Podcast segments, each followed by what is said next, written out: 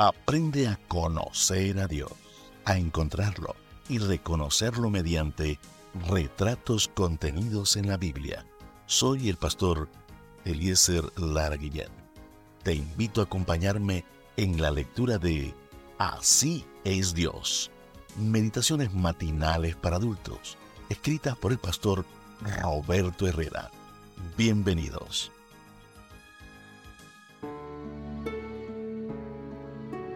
Uno de los retratos más hermosos de Dios es el amor. Así es, vamos a estudiar este tema.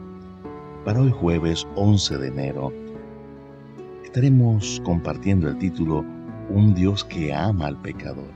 Este título está basado en la lectura que corresponde al Evangelio según San Lucas, el capítulo 15, los versículos 1 y 2, que dice así se acercaba Jesús a todos los publicanos y pecadores para oírlo, y los fariseos y los escribas murmuraban diciendo, Este recibe a los pecadores y come con ellos. Para el jueves 11 de enero, recordamos la invitación de Reavivados por su palabra, para que leamos del libro de Isaías el capítulo número 49. Probablemente en el capítulo 15 del Evangelio según San Lucas encontramos algunos de los cuadros más bellos con que Jesús retrató el carácter del Padre. Echemos un vistazo a lo que nos enseña sobre Dios el texto de hoy. Tal vez podrías preguntarte, ¿qué puedo aprender acerca de Dios en estas palabras si en realidad son una crítica de un grupo de amargados y resentidos contra Jesús? Pero es interesante que en esta acusación tenemos una información valiosa acerca de cómo es Dios. Este recibe a los pecadores y come con ellos. Por supuesto, eso fue lo que dijeron sus enemigos. Se expresaron así porque el hecho de que Jesús no hiciera acepción de personas lo veían como un defecto o una debilidad de él.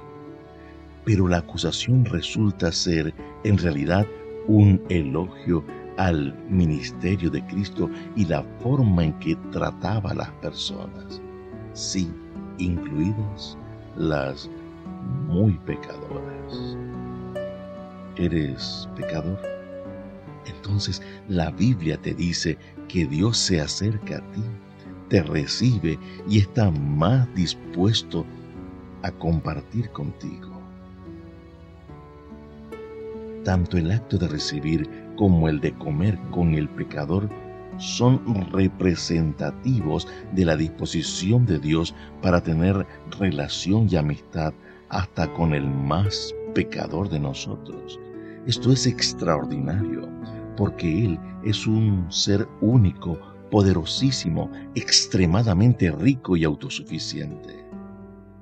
Por lo general las personas que lo tienen todo no buscan la compañía de aquellos a quienes les falta todo. De hecho, a los fariseos del tiempo de Jesús les alarmaba que siendo él un maestro espiritual y teniendo tanta fama, recibiera a ese tipo de personas y compartiera con ellas. Al venir a este mundo y tratar con bondad a los rechazados, Cristo mostró que todos somos hijos de Dios e igualmente valiosos a sus ojos.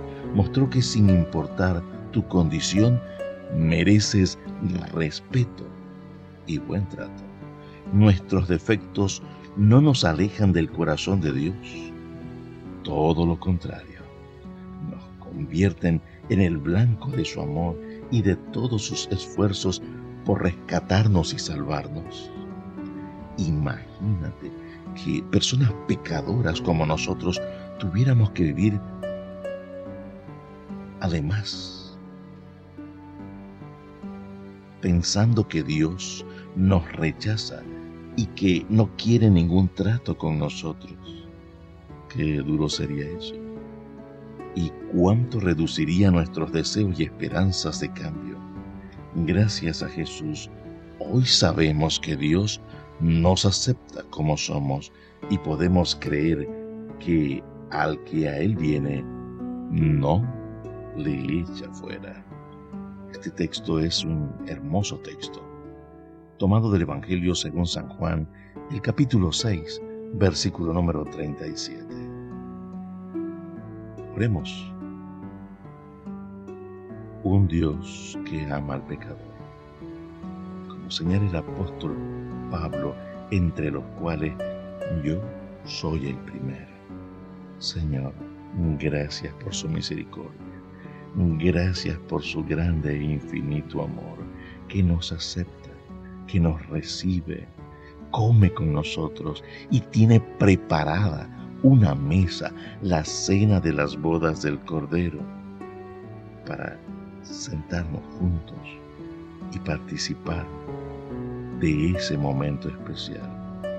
Lo importante no es los alimentos, lo importante no es el lugar, lo importante es que usted nos recibe, nos acepta y ha preparado un lugar para cada uno de nosotros.